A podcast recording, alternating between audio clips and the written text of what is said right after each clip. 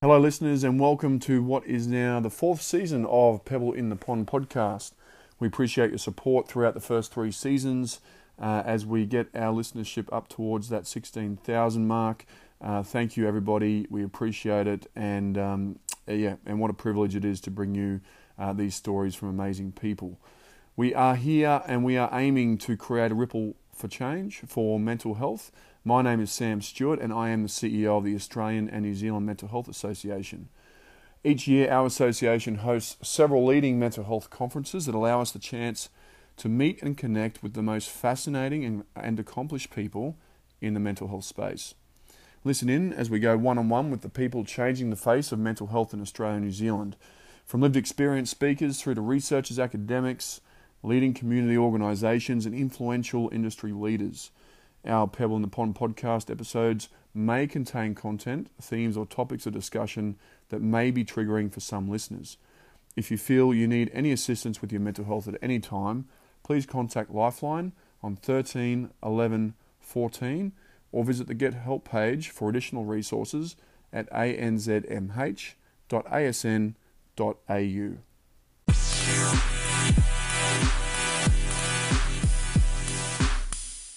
Hello, listeners. Uh, in today's episode, we chat with the founding director of Mayden, Chris May, about the latest or how the latest technology developments in the UK aim to positively transform the therapist and client experience.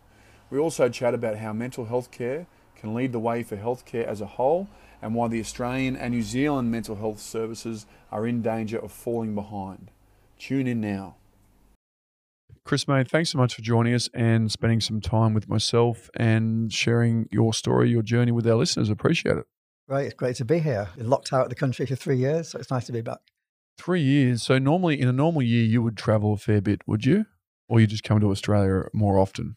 I probably would have been to Australia before now if, yeah. if the pandemic hadn't happened. For work or for pleasure? For work. We've got okay. a number of clients out here and we do like to have some face to face contact. Cool. Well, I'm keen to get into that and what you guys are doing now and the amazing stuff that you're up to.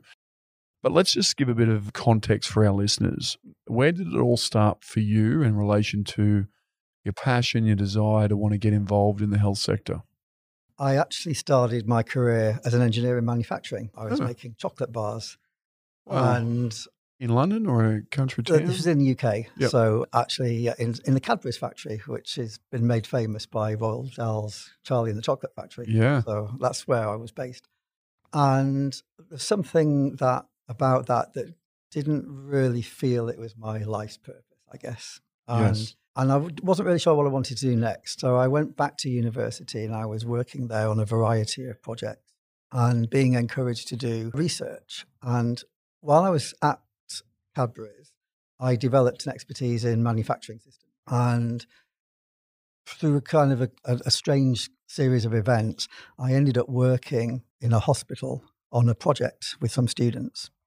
And the university was encouraging me to do some research into something to do with manufacturing. So I decided to do a project comparing manufacturing systems with hospital systems. Wow. To see if either could learn from the other. And I very quickly learned that manufacturing had nothing to learn from healthcare whatsoever. It was it was streets ahead. And I was completely taken over by a passion really for sort of improving healthcare systems. I basically jumped ship and moved out of manufacturing, moved into the health sector, and started to basically do work in digital systems in, in the health sector. Isn't that incredible? So, so the manufacturing side of things said Chris, can you go and check out the healthcare? Or they said, can you do some research? And you said, you know what? I'll look at the healthcare system and we'll see if there's some comparisons where we might find some more efficiencies, some better processes to then adopt into our industry. Is that is that what it was about? Yeah, I mean, it's it's very difficult to kind of as a concept, but in terms of manufacturing, there are certain types of manufacturing operations which you would probably call body repair shops. So I remember working on a project with a big turbine company and which basically took in these huge turbines and repaired them. Now some of them were taken in on a planned maintenance basis, some of them were emergency repairs. And when you think about it, it's not much different to people. You know, we have bodies and they need repairing, and sometimes those are emergencies and sometimes those are elective. And there are whole systems to manage those those machines going into a body repair shop. And yet the hospital systems work in a very different way. And the question I had as an engineer was why was that? You know, why did they work differently? I basically found that the systems running hospitals are far more rudimentary than those in manufacturing. Right. Do you think? I mean, there's such there's immense value, isn't there, in any industry you're in? Let's just put aside the health sector for a second, but just to to try and learn from other industries, which we typically look within our own is, industries to want to see what the competition is doing or see what other people are doing to see, oh yeah, they're doing that, we can adopt a bit of that. But to look outside the sector, to look outside the industry, to cross pollinate with other people outside of what we're already doing, what we know, is such an opportunity to learn, isn't it?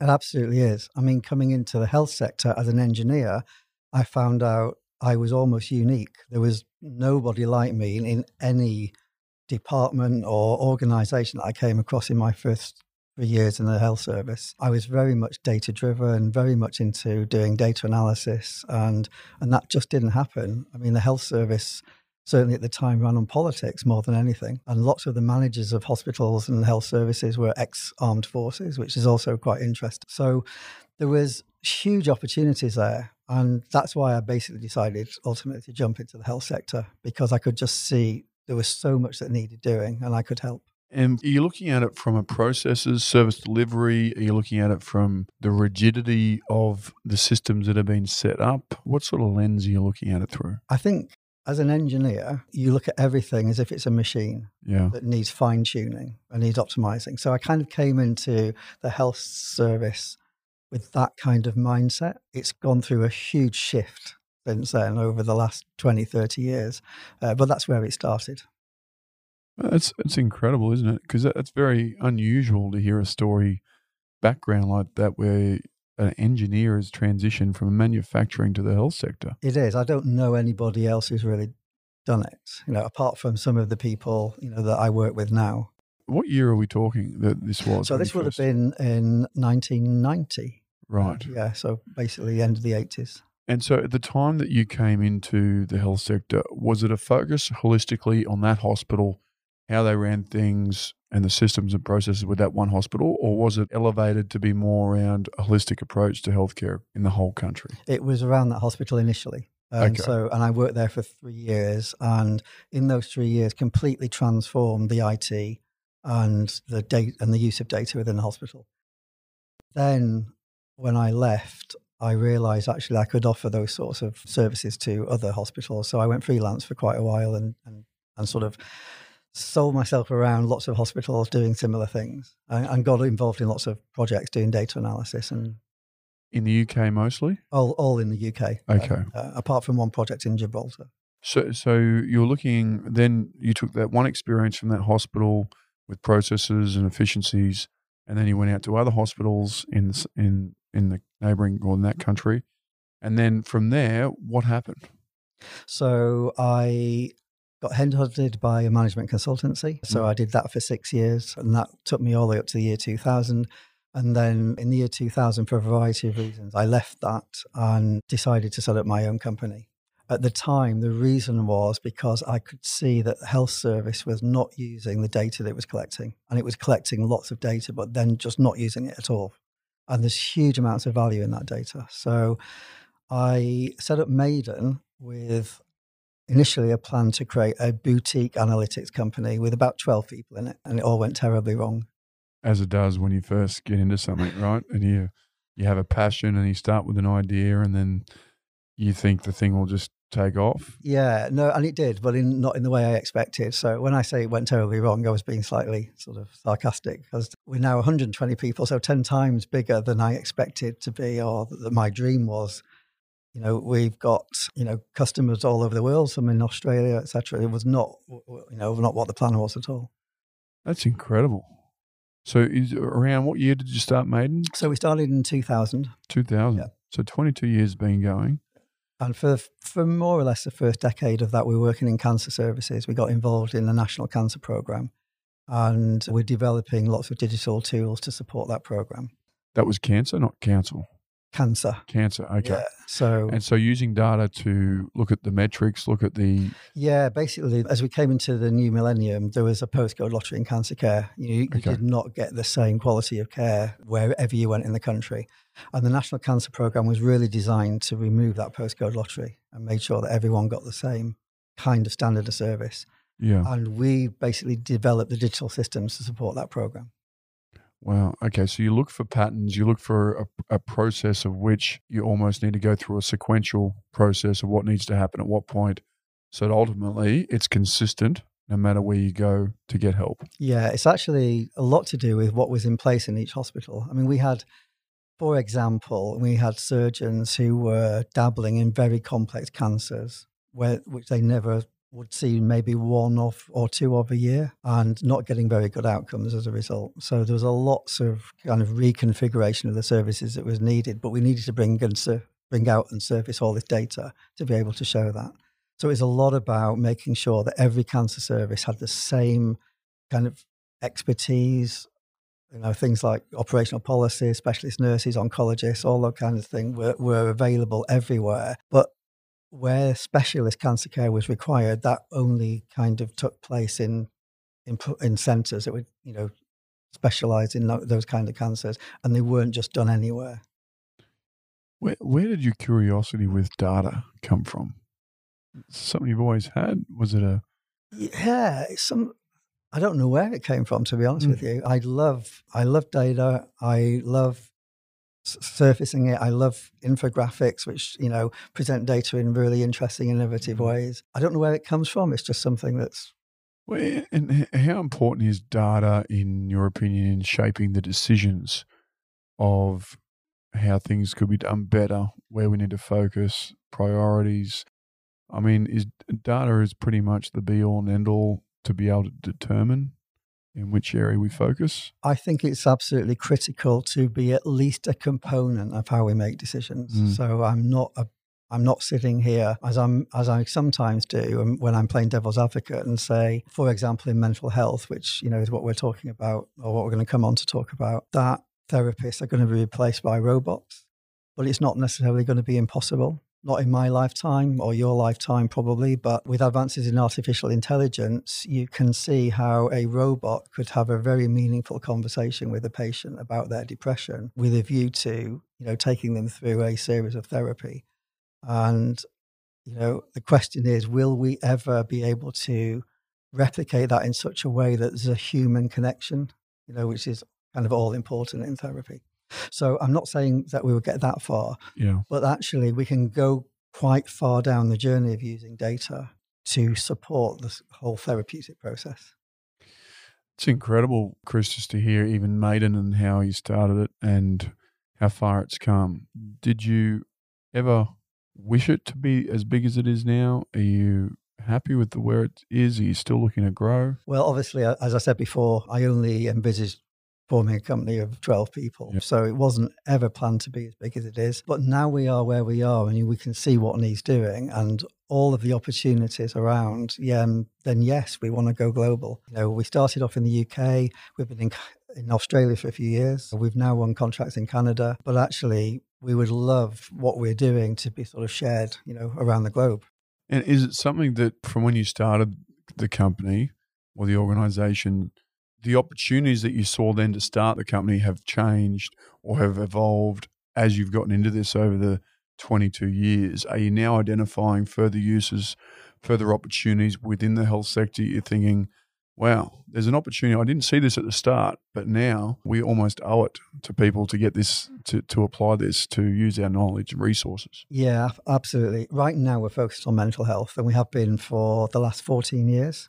And there's so much to do just in this space that we could just focus on mental health, but we also see the things, the tools, and the techniques that we've developed for mental health services, we can also see would be equally valuable in lots of other clinical settings, you know, and not just in you know, psychological therapies and mental health, but you know, we're having meaningful discussions about musculoskeletal, you know, Right. Issues, which actually you, you can't get more different from psychological therapies. One's Yeah. highly physical, the other one's, you know, all about mental health. And yet what we're doing can be equally applied in both settings. So, Chris, for the for the person that doesn't really understand it, how do you go about using data in order to create better experiences or outcomes for both clients and clinicians or therapists? I mean, I assume that's on the face of it what you do. Yeah, and that's what I'll be talking about in you know my session tomorrow. But I I could approach this from a number of angles. But let me just mm-hmm. talk from a, a sort of a perspective of a patient and a therapist. So you're a patient and I'm the therapist, and you come in to see me. I collect a load of information about you. So, you know, you're a male, you're, I'm guessing, in your 30s. Yeah, that's the sheet that you fill out when you first get in. Yeah, know? exactly. Yeah. So we collect all of that data. I'll do some kind of an assessment and where I'll ask you a whole series of questions. And basically, at the end of all of that, I will have a profile about you which I will then use as a therapist, together with my experience of being a therapist, to work out what treatment program I would then take you through in order to get a good outcome. What a therapist generally will never do is say, okay, let me find all the other people who are like Sam in our database. And I mean Sam in the broader context of everything, all the data I've just collected. The box ticking that we've done. Uh, uh, uh, yep. All of that. And and look at all of the therapies that all the other SAMs have been through and what outcomes they got at the other end, and use that data to work out what I should do with you. And it's even more than that. About 50% of the outcomes that a patient gets is actually related to the therapeutic alliance, which is the rapport that a patient and a therapist basically establishes. So it's not just about me as a therapist. One of the questions I should be asking is actually, am I the best therapist to treat you? Or have the other SAMs had much better outcomes with one of my colleagues, you know, in the same practice? And all of that is in the data because it's all held in the systems that you've been using, but it is never used for a patient that comes through the door.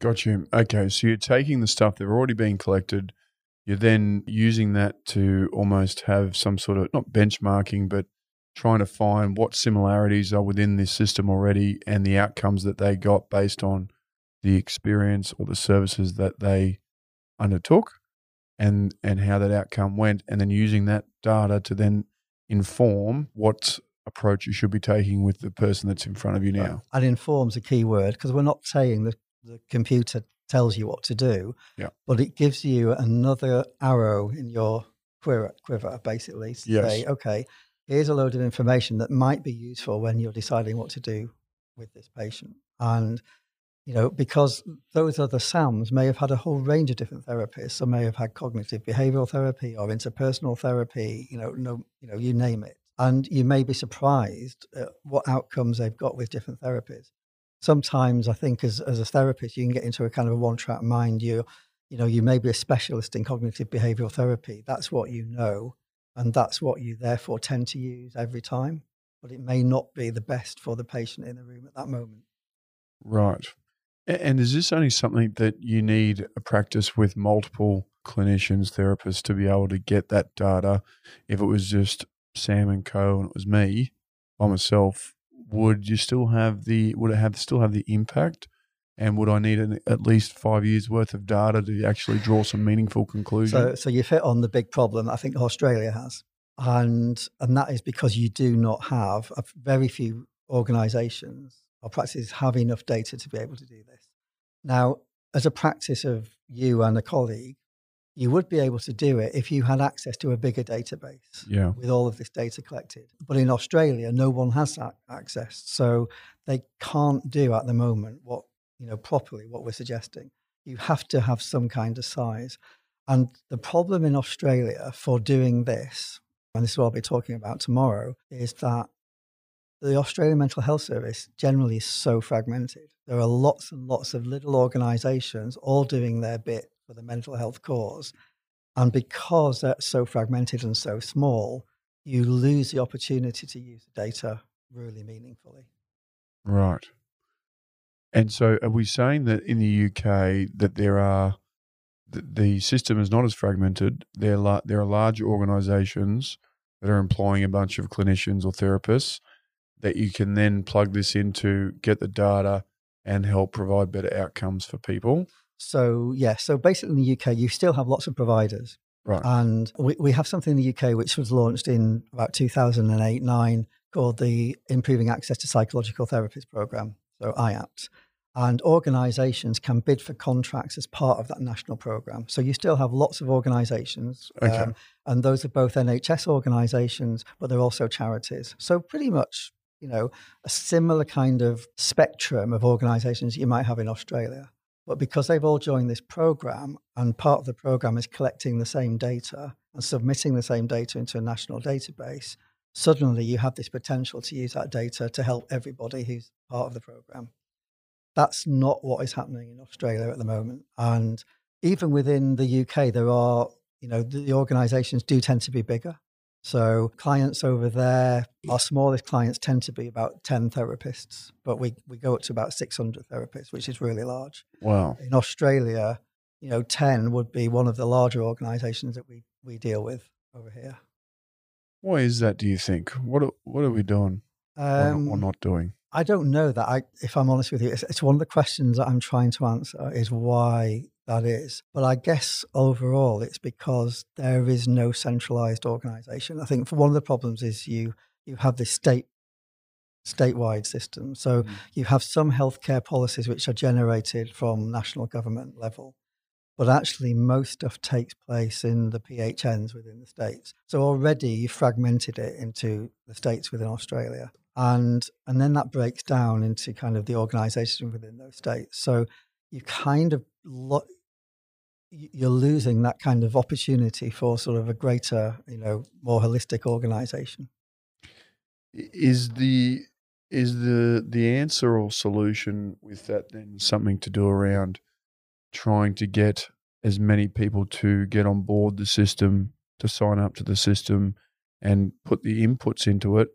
That way, even though I'm operating out of Brisbane or Gold Coast or Sydney or over in Wellington in New Zealand, wherever I'm operating in Australia or New Zealand, let's say it was Australia and New Zealand, if clinicians, therapists put data into one software, one and had access to it, would that then give data? Would that work, even though it was not one organization, but it was everybody that put data into a centralized spot? so yes that could happen so uh, that's one solution so because it depends what you mean by system so if you're talking about system as a non-IT thing somebody could create a program that other all organizations are subscribed to that basically collects a standardized data set. And a number of IT systems could support that program because it's quite good to have competition and there isn't just one system that, does it. And so you can have lots of organizations all using different systems, but because they're collecting the same data and submitting the same data, you have that opportunity to create sort of a national or statewide database that could then be used by everybody. However, in the absence of that, then yes, we're able to provide that through our system because we can create the ecosystem that people join and we can collect the data centrally and we can, you know, in theory, use all of that data to help everybody. And not only the data that we collect, but one of the things our system does is it integrates with online therapy platforms, the e-mental health stuff that's Right. very much talked about here. And therefore, we can build a much bigger ecosystem, basically, where we're collecting the data on behalf of lots of different providers with digital and face-to-face therapies and use that data, you know, again to support everybody and help them make those decisions. So yes, there is a technological solution. We can provide that, but that's only in the absence of somebody doing something sort of more centrally. And is that a? uh, mean, would that the cultural differences, would the different approaches in different countries, would that benefit? Do you think getting those insights to people, or do you think the way someone treated someone over in in London or Manchester and someone here is trying to make, let's say Melbourne, are trying to draw some conclusions from that? Do you think that's still some significant benefit that's relatable and ap- applicable? I think what we're saying is that there are humans are humans and they're humans all over the world, and there'll be a, a lot of data points that we collect which will be similar across the world, but there will also be localized contexts. So here you have the indigenous people, and their issues are probably things that we don't experience anywhere in the UK. Gotcha. So, but that all gets sorted out by the data you know, because actually you know, when we're looking for SAMs in our database, it will, you know, it will screen out the SAMs no matter where they are in, in the world. Right. It's really interesting, isn't it? It's really interesting. I mean, it's you know, it's it's what I've dedicated the last you know 22 years of my life to. And, Yeah. and uh, there is still so you know so far to go with this. I think though with the advent of AI now and machine learning, we suddenly have the data processing power and the tools to be able to do this on a completely different level than we were able to before. And so the opportunities for doing this kind of analysis and you know supporting patients and clinicians because we use this in lots of different ways. It's not just about improving outcomes for patients, it's also for the clinicians, it's also about predicting whether patients are likely to engage with their treatment, whether they're likely to drop out halfway through, whether they're likely to turn up for their appointments. We can use this data to make all of these predictions and then we can you know support that with tools to try and improve those metrics in all of those areas so you know there's there's a huge amount we can do and then again with ai and machine learning there, there'll be more and more Let's you, you've touched on the tech side of things. Let's go into that at the moment. What what advancements? What are you seeing around the world? You've obviously have a, a bit of a presence around the world in this in the mental health space as it relates to data and tech. As as it moves forward, where do you think what excites you most about where this is heading with the technology as it relates to being able to apply it in the mental health space? i think that in other industries you can kind of get a sense of what's possible by looking elsewhere already. So for example most of us will have an amazon account. And when we sign in what we're experiencing is exactly the same software. So when your homepage loads, it's running exactly the same code as it does when my homepage loads. Yet our two homepages will be completely different. And that's because the data that, is, that the code is accessing and will drive a very different homepage for you than it will for me. It will recommend different products, different books, etc., etc. And you know, and when Amazon recommends a book, it's more likely to get a good book recommendation for you than your best friend simply because it's accessing all of the books you've read before, all of the ratings you've given those books, found other people who have read the same books, got the same ratings, looked at what other books that they've read and given high ratings to. And all of that processing is done in order to come back with a book recommendation for you. That's already happening today. So why can't it happen in a healthcare setting? Yeah, I get it. So again, looking outside the sector apply that technology. Yeah, it's it, yeah. The technology is there. It's being used. It's just not being used in healthcare yet, and people are scared of it. So you know there are lots of opportunities there, and hopefully I kind of got you know across the excitement and the potential of what we can do with this data. But there is still a lot of resistance to you know to taking the first steps. I think clinicians particularly are nervous about it particularly nervous about AI because I have been, you know, the thing about machine learning is that the machine is learning. So right at the beginning, it doesn't always get it right, um, which is why I'm very cautious about using words like recommending treatment, etc. Yeah. We we generally talk about predictions. So we predict how a patient is going to do, or we, you know, or whether predict patient's going to engage or drop out, or we predict what outcomes they're going to get in different scenarios. Because if we use the word recommendation, it sounds like the machine is doing the clinician's work for them, and it's not. It's basically coming up with Suggestions. suggestions and predictions, Mm.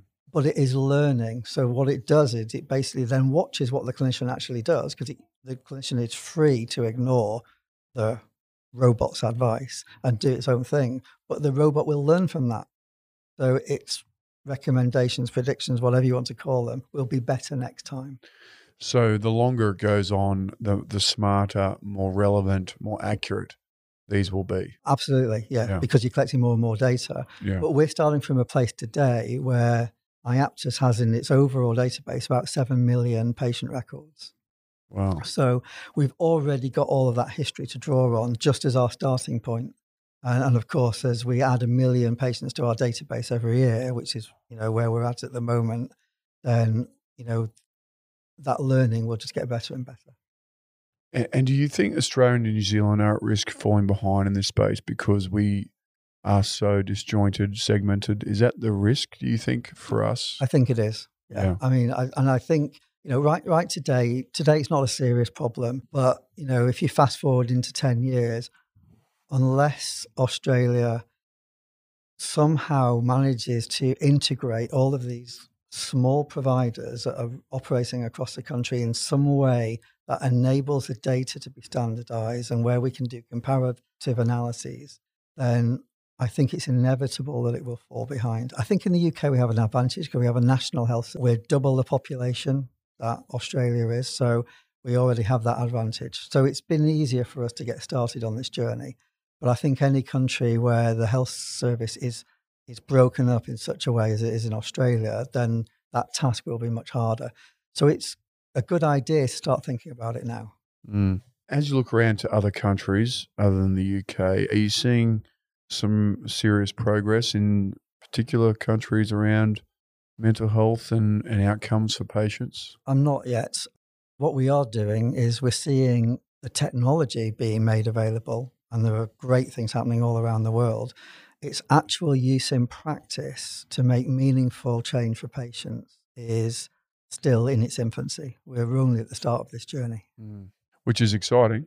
Very exciting. Uh, but also we just need to make sure that we that we can try and bring together and have the the structure to want to improve things into the future and not be so short sighted for what's working And, today. and someone's got to do that. yeah. Uh, and I'm not sure who that person or organization, you know, is. It's because of the fragmentation. You find that, you know, governmentally it's fragmented too because of all of the states. You have all these different Mm. commissions taking place. Last time I was here at the International Mental Health Conference, I think there were four mental health commissions going on in Australia at the time. There's a national one, there's a productivity commission, there was one going on in Victoria, and they all basically do different work and conclude different things, and then it doesn't get joined together, and then it gets forgotten, and then there's another one. Somebody's got to take all of this and say, okay, let's let's corral all this brilliant work and let's make something meaningful from it. yeah, getting some consistency among the states, and yeah, uh, I, I agree with that.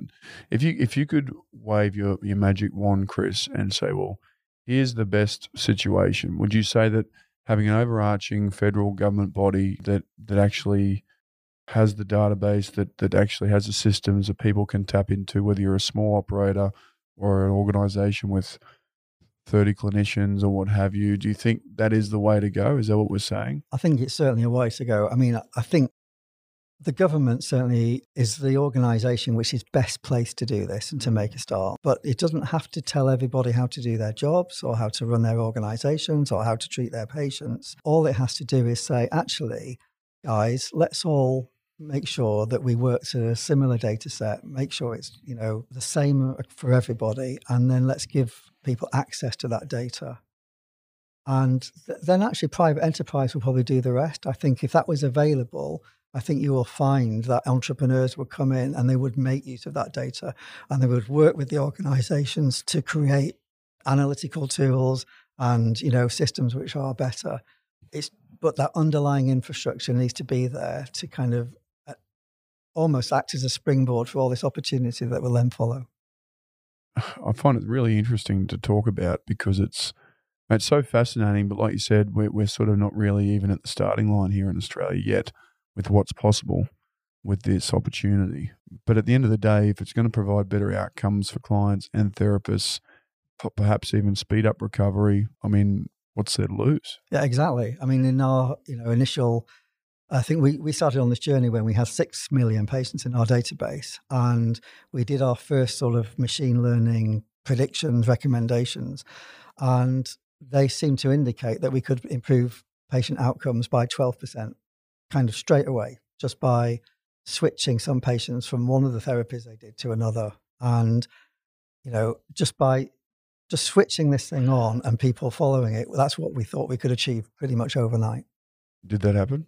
It doesn't happen because there is a thing. What, what immediately happened was that AI, I think across the globe now, has come under medical devices territory. So there's a whole regulatory framework you have to go through. in order to introduce AI into healthcare. Right. So what's happened is that I think there's probably a lot of organisations that have got all of this stuff. It's all ready to be switched on and used, but no one can do because you know they haven't gone through the regulatory framework to allow that to happen. So it's a bit frustrating because I think there's a different way of approaching this, but it's not the way that certainly in the UK we've chosen to go. I like to think we can kind of iterate our way to perfection in this area bit by bit. But actually, there's another agenda which is slightly opposed to that, which is about clinical safety. And I completely understand that. We have to make sure that patients are safe and they're not subjected to AI recommendations which are actually harmful for them. So you kind of have these competing forces that at the moment are sort of vying for supremacy.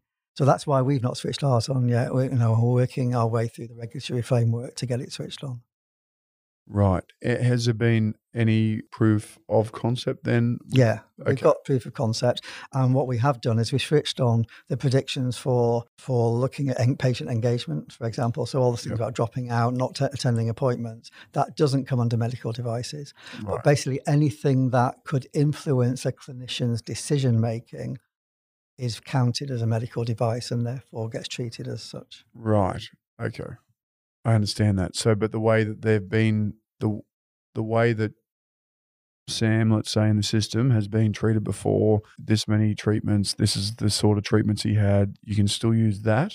Well, you you can't use it with AI. Okay. Okay. So we can go so far. So we've we've built lots of analytical tools into our apps. So, for example, I, I could run a a query on how many people who are male for example, say, okay, all the males in my database, what kind of treatments have they had and what outcomes did they get?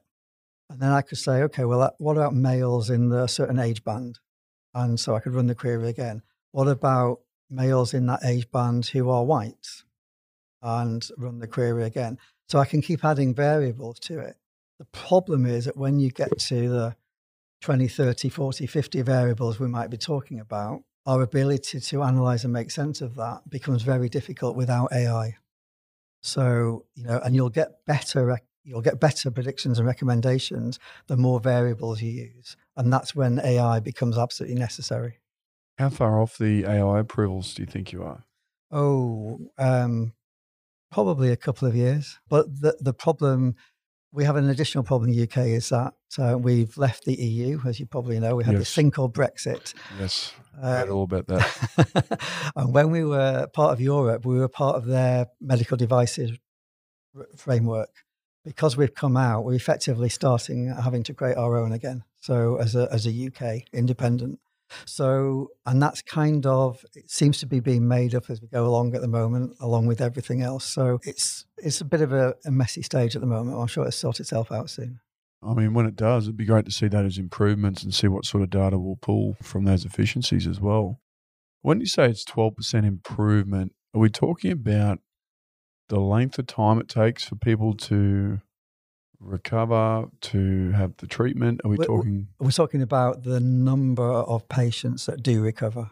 Okay. So, so the 12%. Got so, you. Yeah. So basically in the UK, our recovery stats are just hovering over 50% at the moment. And so basically for all the patients who go through therapy, about 52% on average recover. It varies across the country. So there are mm. areas that are achieving in their 60s and some in their 40s. But overall, it's about 52%. What we showed on the database is that we could push that into the 60s. So it was basically 12% on top of that 52%. And how does that compare to other countries, or we don't actually know? I have no clue because I've not seen any other studies that no, I don't doing, know. that are doing similar work to the work that we're doing. So I don't know how you'd find out that in Australia. That would be really hard to it do. W- it would be impossible to do it today. Yeah. Absolutely impossible. We, there is no database with that data in that you could actually do that analysis um, and see whether mm. you could get those at all. And that's a problem. So, Chris, you, you've obviously uh, made clearly passionate about what you're doing, the engineering behind it, the science behind it, the data behind it is really what's what's driving it all, but also the outcomes potentially, the better outcomes that patients and even therapists will benefit from in doing this. And this is all about patient outcomes and helping clinicians do their job more efficiently. It's about those two things. Yes. And we use the data for those two things. And we mustn't forget that. It's not about Yes. it's not about an analysis trip, you know, where we Yeah. kind of do it for its own sake. Because there is some point where people say, "Oh man, why are we even like even on the sheets that you're filling out? Why are we even collecting that data? Like, what will even happen to that data once I fill this form out? Like, you don't. You, you just wonder what companies even do with the data that they get, and it's probably just a checklist that they've been given from something else or someone else, and then all of a sudden we've got to collect all this stuff. But really, what's relevant to their job? But you're saying that there is merit to all this data that could be used uh, I think the- for the benefit. I think the problem is that nothing is really done with the data. Yeah. and and that's the problem is that it's all collected and certainly that that data should be put back into the therapist's hands in in, in meaningful insights in Mm. some way and it can be but you know most ehrs in the world are designed to suck data in not to actually give you meaningful information out in fact a lot of ehrs no matter which health sector you're in don't even have analytical packages or modules associated with them. They effectively are simply data sucking machines. And we've certainly taken a different philosophy to that. We, we invest as much time in surfacing the data in meaningful insights as we do getting the data in efficiently. What about stuff that you just can't get a data reading for? I mean, obviously the field of psychology is in. It'd be it'd be great to measure everything, but some things. What would you say to things that just can't be measured? How do we bring that to the table? And does it have just as much just as much of a right of a seat as the data would? So, right now, the sorts of things that we can't measure easily, for example, is your DNA. Right. So, for example, if there was a genetic to c- component to depression or anxiety, right now, today, we would not be able to use that. Okay. Okay, because we're not taking your DNA and analyzing it and adding it to your patient record. Similarly, we're not doing brain scans and looking at, you know, the way your neurons fire up around your brain. So all of these things could be factors. Mm. I think the point is that we can only use what we've got today, Gotcha. but in the future, we will be able to use all that other stuff as well. Is that where you think this is all going? Is to be able to do all that in the healthcare sector, to be able to make quicker, faster calls, to be able to get better outcomes in a short amount of time? Yeah, inevitably. You know, people, when I talk about this, people think we're creating a production line and that we're standardizing healthcare for everybody, when actually patients want to be treated as individuals. Yeah. I think, though, that the, the thing that gets lost in this debate is that we're actually creating the ability to do personalized care. So if I go back to my Amazon example, by standardizing absolutely everything, which is what Amazon do. I mean, Amazon, you might think are, you know, successful because they've got low prices or they've got a slick interface or whatever. For me, it's all about the way they've used data. That's that actually underpins their success ultimately. And and that's why I think we need to uh, start applying it in the healthcare setting, but it's standardized in order to personalize. Right. And that's where a lot of these companies, well, a lot of these tech spaces are going, isn't it? It's all about data. It's all about trying to interpret the data to make meaningful, customized, personalized experiences for people, no matter what industry you're in. If you're trying to, in the marketing game, for instance, you're trying to capture as much data to be able to make it as relevant as you can for that person to create a better outcome for them. Is that correct? We live in the information age. Yeah, So right now, today, you know, data is the new oil. I agree with that. And do you think it's going to get too extreme with this, Chris? Do you think it's going to go too far down? Do you think it's what's yeah? Where do you think this could lead? I don't think it's going to get too extra. I think that the problem we have is that we're getting a very biased data set. Right. So we have to talk about, you know, in that context, we'd have to talk about social media, for example. Yes.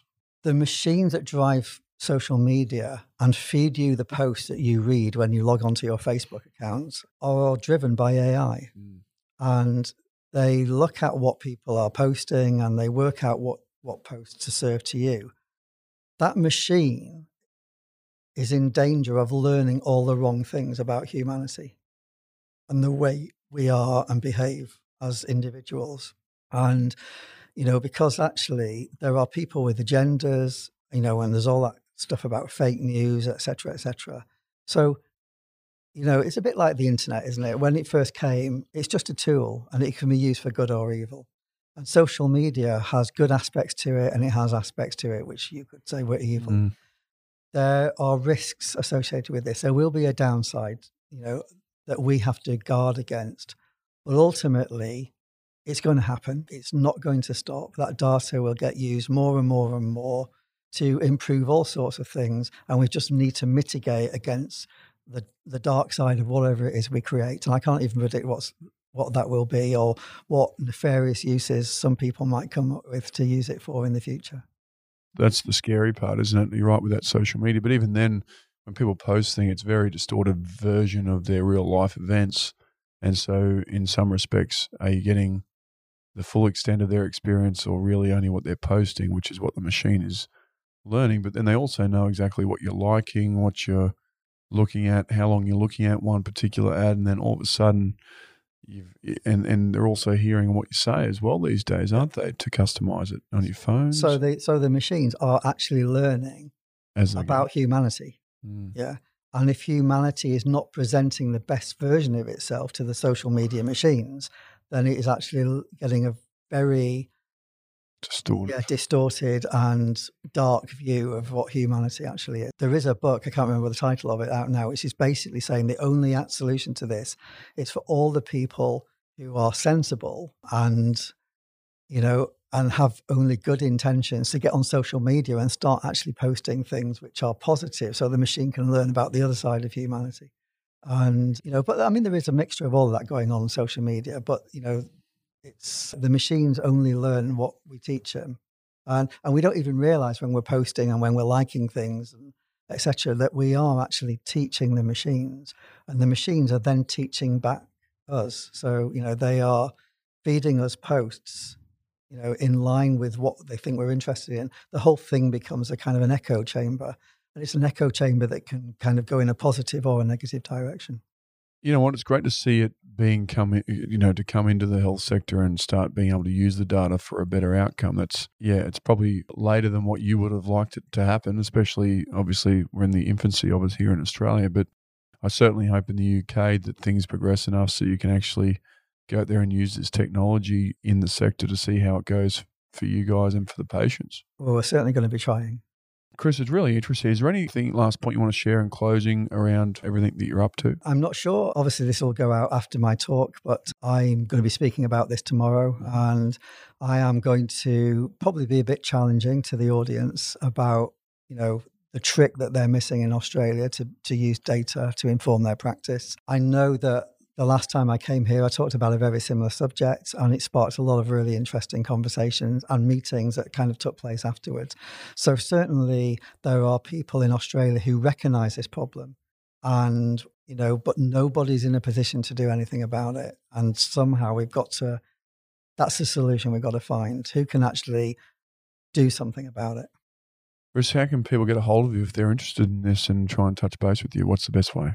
So I my company is Mayden, M A Y D E N. We have a subsidiary in Australia, but if you just go to mayden.co.uk, then basically go from there. Know, go from there, yeah.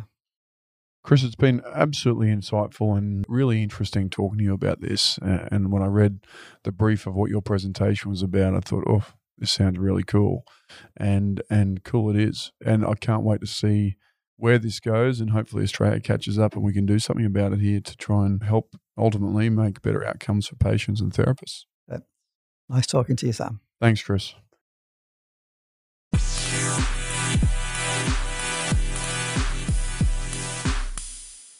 Is there someone working in mental health who you'd like to be featured on the podcast?